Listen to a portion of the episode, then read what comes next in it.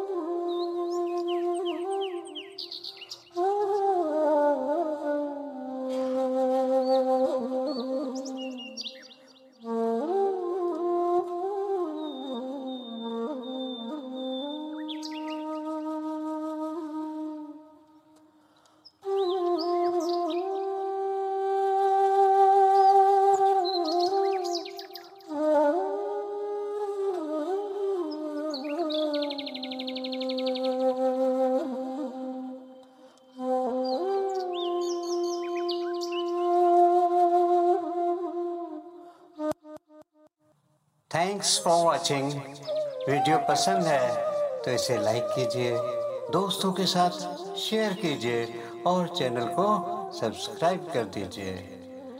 खुश रहें, खुशियाँ बांटते रहें, मुस्कराते रहें। Thank you